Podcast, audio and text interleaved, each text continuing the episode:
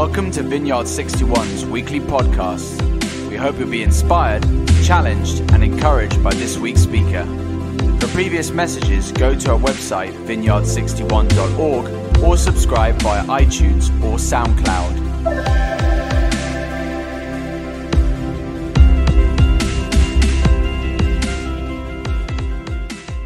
Well, well, well. Good morning, everyone. Good morning. Welcome, uh, welcome to Sunday, and welcome to spring as well.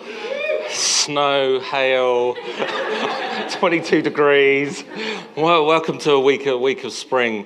And um, uh, my name's Steve, and it's just been such a delight uh, going around some of the uh, our sites at Westside. Let's give a big whoop whoop to Westside. Whoop whoop. It's been awesome these, these last uh, few, uh, three or four weeks being there, and also our Battersea crew as well. Um, we've, we've got a bit of a renegade here from Joel, who's part of our Battersea site. Uh, and all those online as well, just welcome, welcome, welcome. It's such a privilege to, uh, to meet uh, lots and lots of people these last, last few weeks as I've, uh, as I've travelled as I've travelled around. Not like the Apostle Paul travelling around, but um, it's, been, it's been wonderful. It's been absolutely wonderful. Um, we are carrying on our, our series on our journey with Jesus and the steps that Jesus took and the people that J- Jesus met along the way. Uh, we, we're kind of taking a bit of a, uh, a crossroads now, and we're heading towards the cross uh, with Jesus. So um, I just had a few questions. I always kind of ask myself, what are some of the questions I, I want to ask uh, myself as, I, as we prepare for the talk? And so we're going to be looking at the Garden of Gethsemane and where Jesus, uh, when Jesus he prayed, and hey, he prayed. How is your journey with Jesus right now? How is it? How, how's it going? Um, where is Jesus as you travel through your, your journey of life? Where is he? Um, many of us could give a kind of Sunday school answer, can't we? He's right by our side, he's holding our hands. Uh, but what about when relational trauma kicks in? What about when suffering or sickness or uh, financial storms happen? Where, where's Jesus? Where's Jesus then? Does our closeness to Jesus change when challenges come alongside us?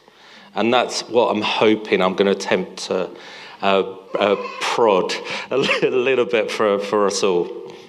Uh, I've dedicated this message to all of those, all of us that are suffering right now.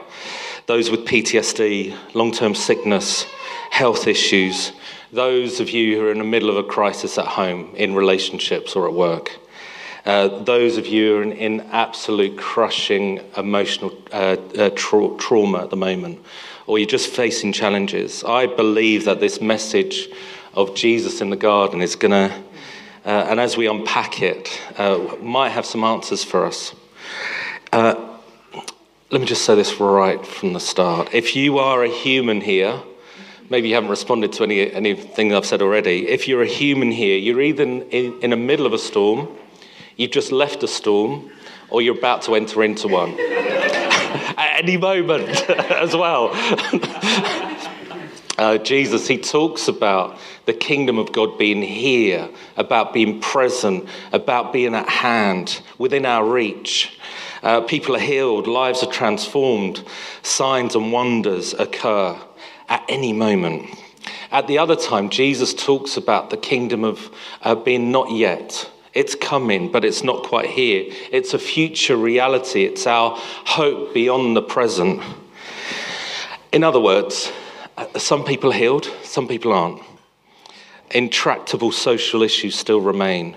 Jobs are lost, hunger continues, war happens, suffering is real. And so our theology of the already and the not yet of the kingdom enables us to believe, on one hand, for God of the miracles. And we'll have a theology of the miraculous now, present, at any moment. People can be saved, healed, delivered at any moment in the name of Jesus. But we also, on the other, other hand, we trust God in pain. We trust God in suffering. We, uh, we have a theology of suffering, and we believe that both are necessary for healthy Christian spirituality. And so, as we journey uh, towards, towards the cross, uh, we're journeying today with Jesus' sufferings. So, um, Uh, let me pray. I, I, think I probably need to pray for you. Uh, so, Jesus, I bless all those that are listening to this. I, pr- I bless all of those that today you're going through uh, emotional storms right now, relational issues. Father, may something of this message uh, impact, touch, inspire, uh, bring revelation. In Jesus' name, amen.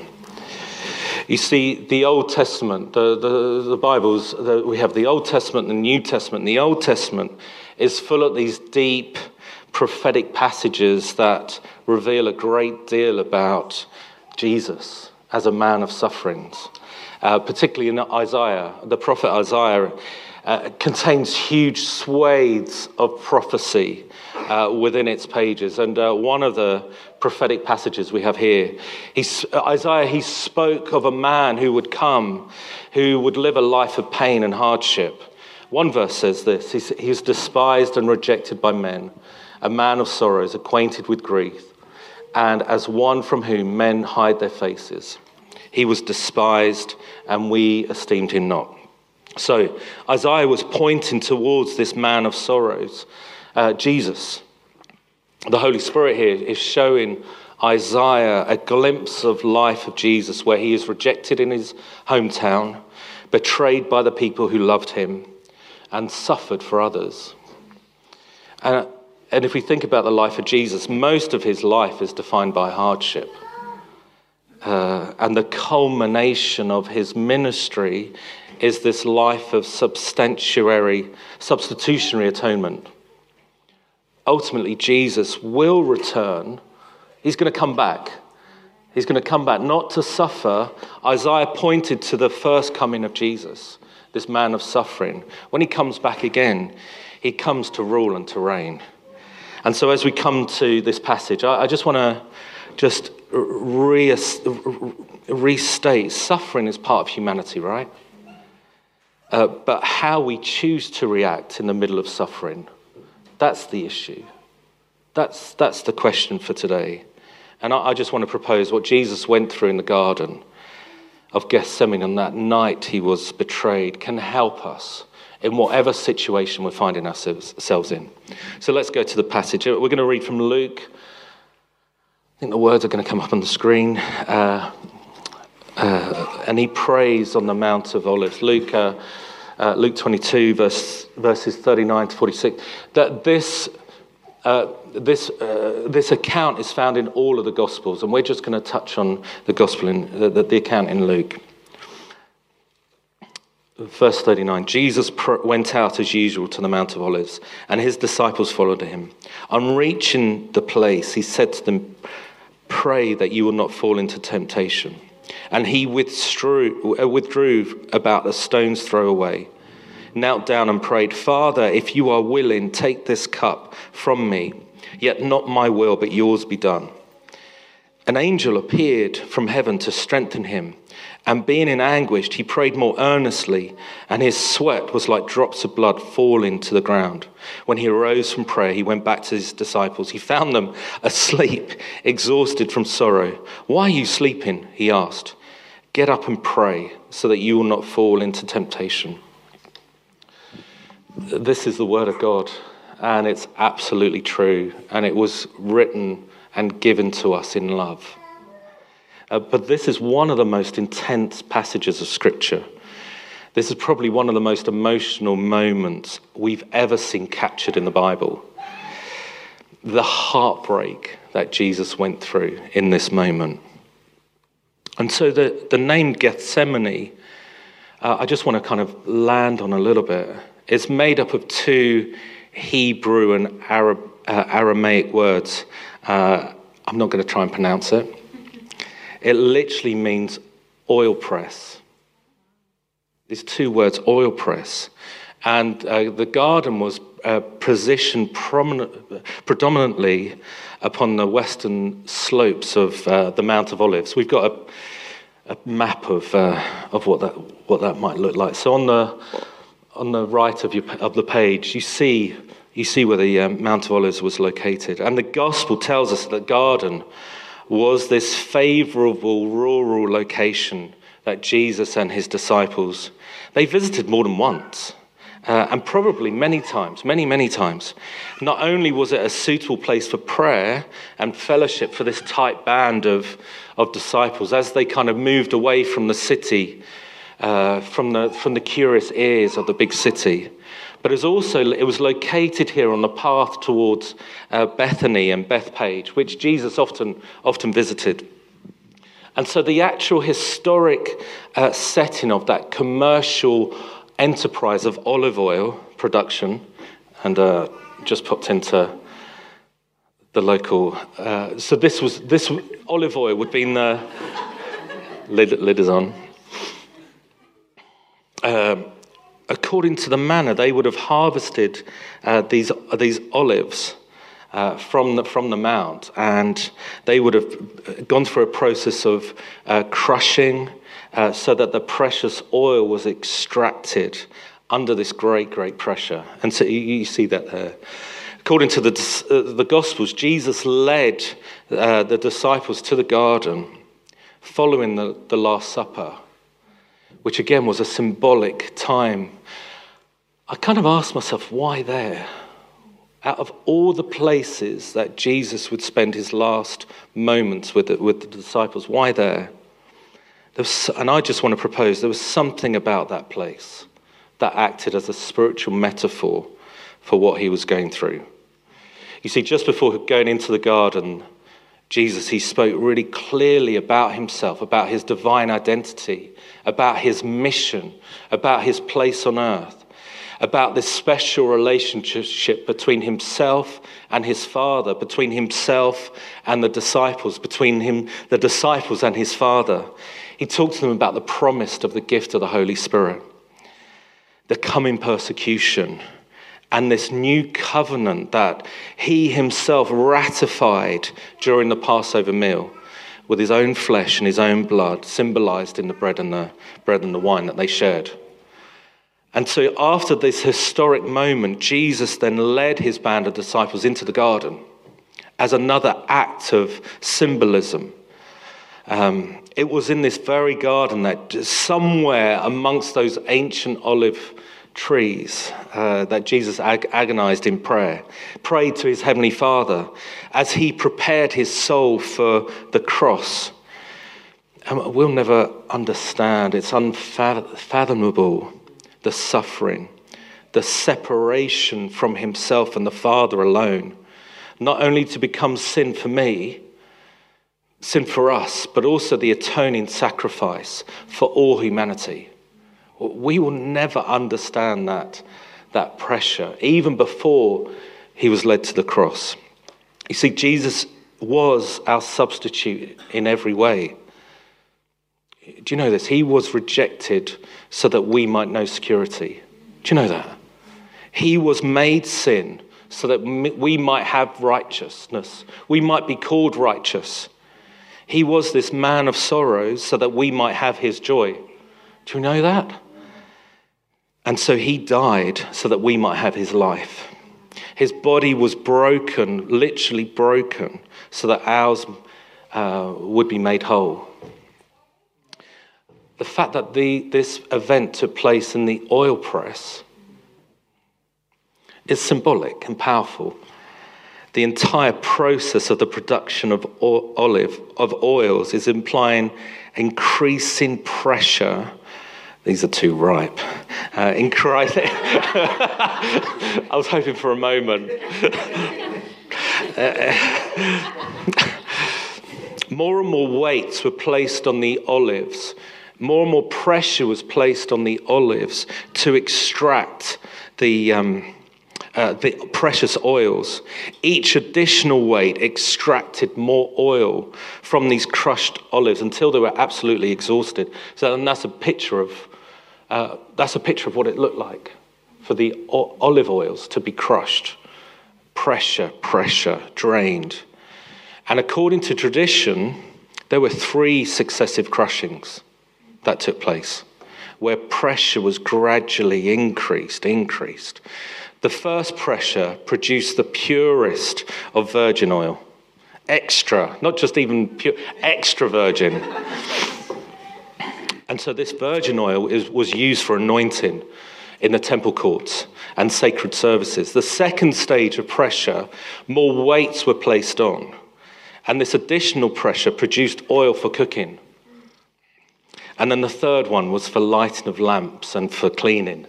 We, we don't really do that. We don't really use oil, olive oil for lighting lamps and cleaning anymore. We might have to soon. yeah, yeah, yeah.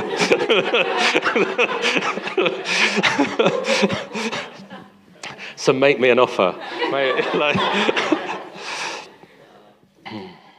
In the Matthew account of the garden, it describes Jesus going, th- going three times to his disciples. Uh, this is what it says. My father, this is in Matthew. My father, if it's possible, let this cup pass from me. From me. Never, nevertheless, not as I will, but as you will. And he came to his disciples and found them sleeping. And he said to Peter, So could you not watch with me for one hour? Watch and pray that you may not enter into temptation. The spirit indeed is willing, but the flesh is weak. Again, the second time, he went away and prayed, My father, if this cannot pass unless I drink it, your will be done. And he came, and again, he came, found them sleeping, for their eyes were heavy. So, leaving them again, he went away and prayed for the third time, saying the same words again. Can you see the symbolism? Three times crushing. He's called the Messiah. Uh, I love what Joel was, the, the song, his name. Uh, Jesus' name is Messiah. Messiah means anointed one. Anointed with what? Oil, olive, oil. He would have been anointed with olive oil. He was set apart as a king of Israel. And as a king, you had to be anointed with, with holy oils. As well as a priest, you had to be anointed before stepping into the service in the temple. So here he is in the garden, knowing he's the Messiah, knowing he's the priest, knowing he's the King of Kings, in the place where the oil is produced by crushing. As he prayed, he's about to be crushed by the weight of our sin. And it was in this garden that I want to say his life calling, his mission literally came crashing down on him. Just as the successive weights come upon the olives to produce oil. To get, to, get the, uh, to get the full oil out of the oil, you had to crush it not once, not twice, but three times. Each time, more is being squeezed out of him. Each time, uh, he's been crushed. Uh, let's just go back a little bit. Just before going to the garden that night, he spoke very clearly about his. I've said that. I thought I'd said that. That's why you need page numbers. Each time he's experiencing more and more weight and the burden of my sin, your sin. Turn to your neighbor and say, Your sin. Trying to get a bit of humor into this, uh, into this talk.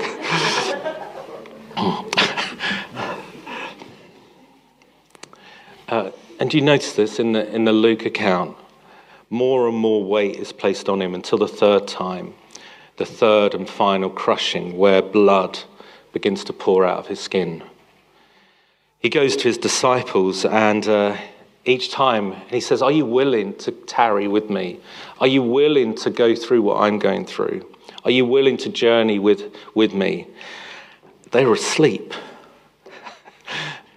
uh, over the last 12 months, 15 months, as I have been recovering from COVID and chronic fatigue, uh, I've been sleeping a lot. And so I can relate to some of the disciples here, plus the struggles I've had with depression, PTSD, not being able to physically exercise. I can wholeheartedly relate to these disciples. Um, Viv describes the, the last 12, 15 months, as Viv describes her experiences with the Lord, it's like footprints in the sand. As she looks back, there weren't just two footprints with her and God, it's just one set of footprints. And she's, she describes that God's been carrying her. My experience has been slightly different. As I've looked back, I see these kind of drag marks where there's one set of footprints and God's literally been, dra- I feel like God's literally been dragging me through, through the last sort of 12, 15, 15 months. As someone who lo- I love seeing people healed, saved, delivered, set free, find faith in Jesus. This season, personally, has been one of the most challenging in terms of my own theology um, and my own philosophy of ministry. No one enjoys suffering, right? No, put your hands up if you enjoy suffering. no one enjoys suffering. Most people across the globe recognize that suffering's normal in a fallen world. But Western culture, particularly our culture, London culture, city culture,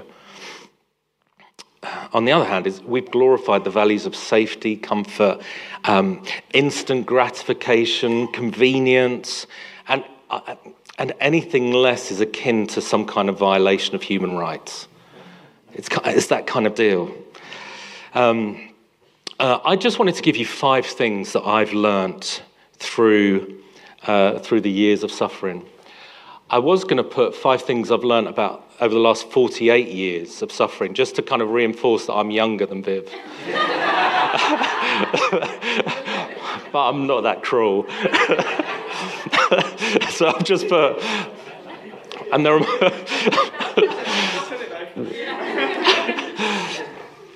um, here, here, are five things that I, have been learning about suffering. Um, to endure suffering without compromising my, my uh, integrity. Uh, Ten days ago, I had, a, I had like a, a stone drop on me. Someone told me something which was like, a, like an instant trauma, if you like. And um, I looked at my whiskey cabinet. I was tempted. It was like 12 o'clock in the afternoon. Uh, instead, I went to watch Batman as a, as a kind of a form of escapism, just to kind of sh- uh, shut myself off for a few hours. But there's something about suffering that provokes our integrity. We lean on other types of escapism when we, when we suffer. Um, so we, I just, things I've, I've learned, just endure it without compromising. Uh, number two, just trust God in the middle and seek still to do good. It's easy to shut down the part of our side which calls us to, to do the works of Christ, to, to pray, to, to seek. Uh, to seek uh, relationships, to, to pray for those in need as well. Often in suffering, we just back off, we back away from, uh, from doing good.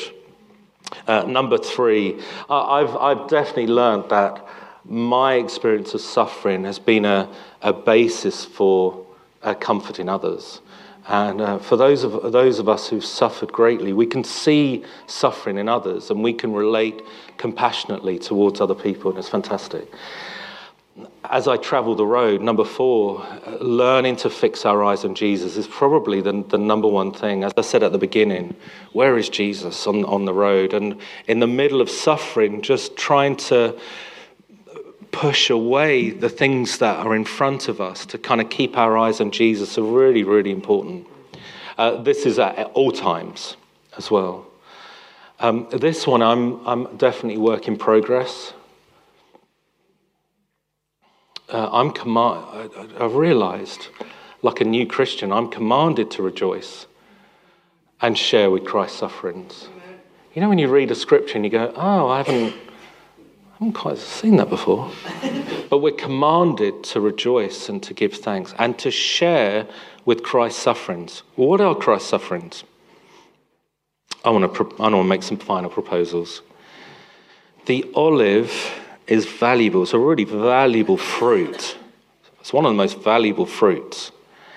But the oil is only produced through crushing. You can only get the oil through suffering. You and I are valuable, and I want to suggest that suffering produces glory. Suffering produces your glory. What I loved about um, reading this and just meditating on this was just how honest Jesus was, honest to his Father. You see, knowing the horrific price that he would soon have to pay, he would have to bore the sin on, and the atonement for the sin of the world. Jesus was honest and genuine with his Father. We, we read, it says, Nevertheless, not as I will, but as you will. Is there another way, Father? Surely there's another way than not, not this way. He's praying. And he realizes, third crushing, not as I will, but as you will. The, and this great confession triggered and sealed Jesus' fate, sending him to the cross and to the grave. He went through death and hell and he resurrected victoriously and the ascension to the Father's side. But it was in this decision, in this garden, that produced what we have today. It's terrible for us to even imagine that, this, that the Son would be separate, that he would have to separate himself from the Father. He enjoyed perfect fellowship with his Father. The light of the world soon would be plunged into utter darkness for our sake. And we read, according to Luke's accounts, that all of this pressure, all of this weight, all of this agony just came crushing down. Deep sorrow during his prayer. It was so intense, so exhausted that he sweat drops of blood. Blood was mingled with sweat. And so I want to just have another perspective on, on this garden story. See, Luke, Luke here, he's a physician. He was describing an actual medical condition called hmm, hematidrosis, uh, in which a person literally sweats drops of blood. And this rare condition can stem from various causes high stress, high ex- excessive exertion, causing a blood, the blood to press through the membrane of the blood vessels and penetrate through the skin. Hmm. Impossible to imagine, isn't it? The pressure that Jesus went through which caused his capillaries to, uh, across his forehead to burst. Just, uh, we cannot imagine. And so his blood then mingled with the sweat. Uh, Jesus was literally sweating his life away. God had to send an angel to him to strengthen him, to strengthen him so he wouldn't die before even reaching the cross. And this is, this is our hope. Do you suffer with anxiety? Depression, PTSD, trauma? Do you, do you overactively worry? Do you have a long term brain condition? Have you had an accident on your, on your head which has caused uh, irreparable damage? Do you have long COVID, chronic fatigue? Uh, is your brain still foggy from the long term effects of COVID? I've been saying my, my foggy brain is now turning into a bit of a mist. So it's getting better, but it's not as, not as thick as it, as it was. I want to propose that this scripture is your springboard if you are physically, if you need physical or emotional healing. You see, in scripture, we're taught that every time blood was shed, it has atoning qualities to it. Throughout the Old Testament, we, we read that blood must be shed for atonement. Uh, and so animals were, were sacrificed to mark this symbolism. But we read in our, the Old Testament this well known tradition of sacrificing blood would atone for forgiveness. The Old Testament, though, then they then declared that this suffering servant would not only become the final blood sacrifice for forgiveness, but all kinds of physical healing. Let's go to the next slide, Jet. Tess, let's go to the next slide.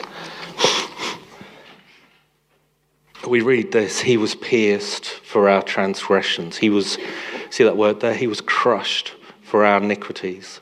The punishment that brought us peace was upon him. Read this. By his wounds we are healed. And so when it comes to forgiveness, we look at, we look at the cross for our forgiveness because the blood that was shed, the sacrifice that was made on the cross.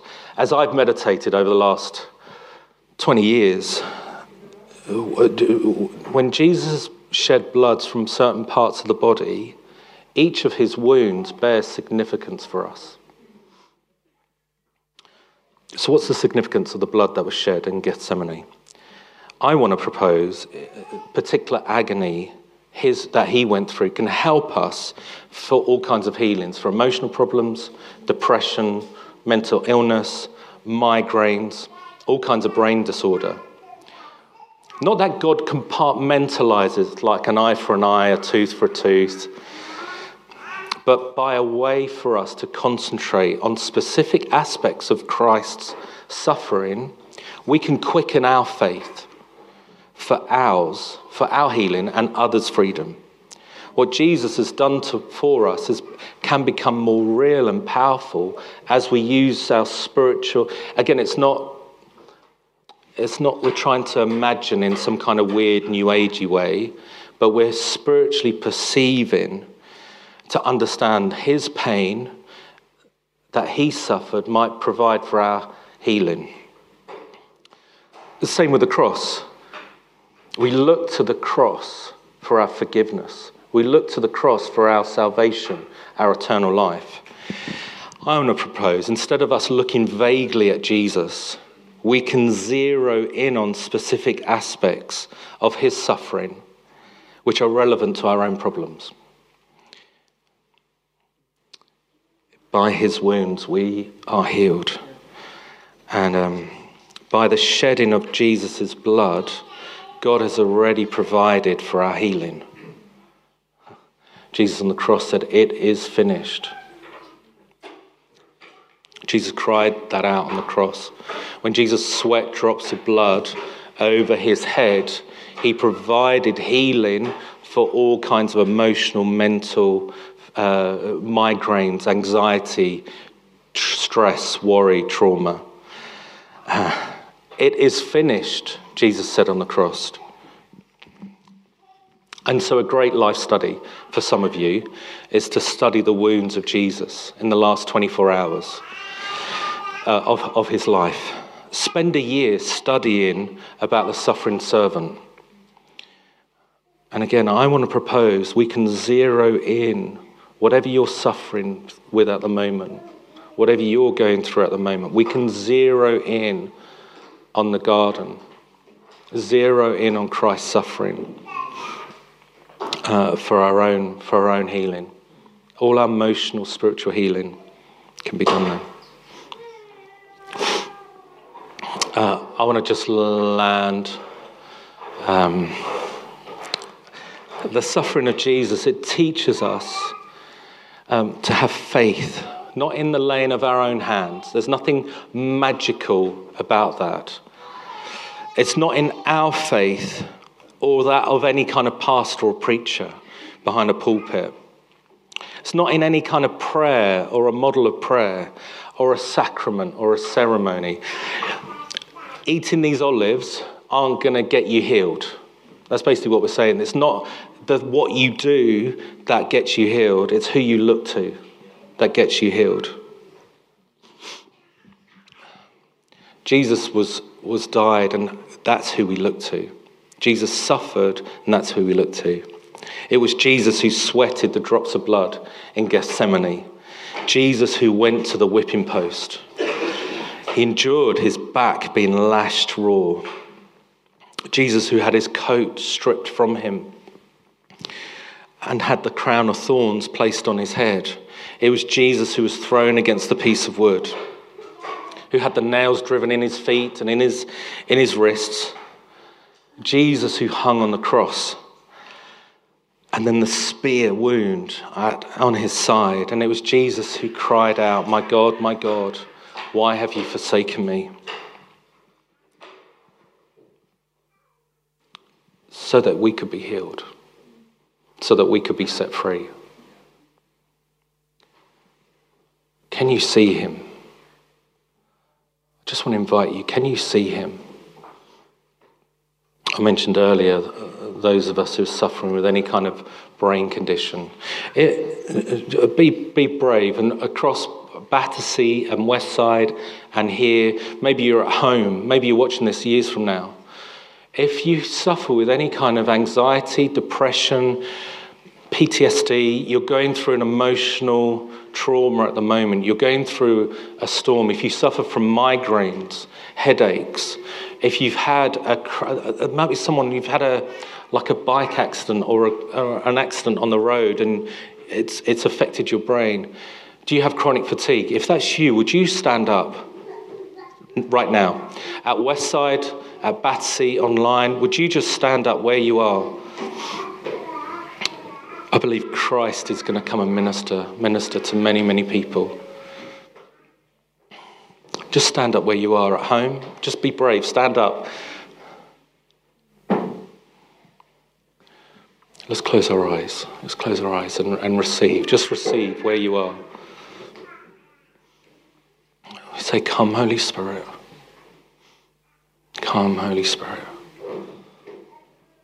Thank you, Jesus. Turn your eyes upon Jesus. Look full in his wonderful face.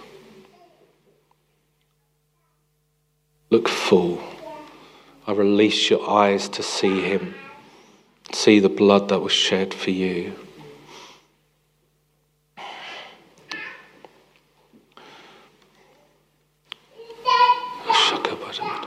Come, Holy Spirit. Come, Holy Spirit. Thank you, Holy Spirit. Just keep receiving where you are.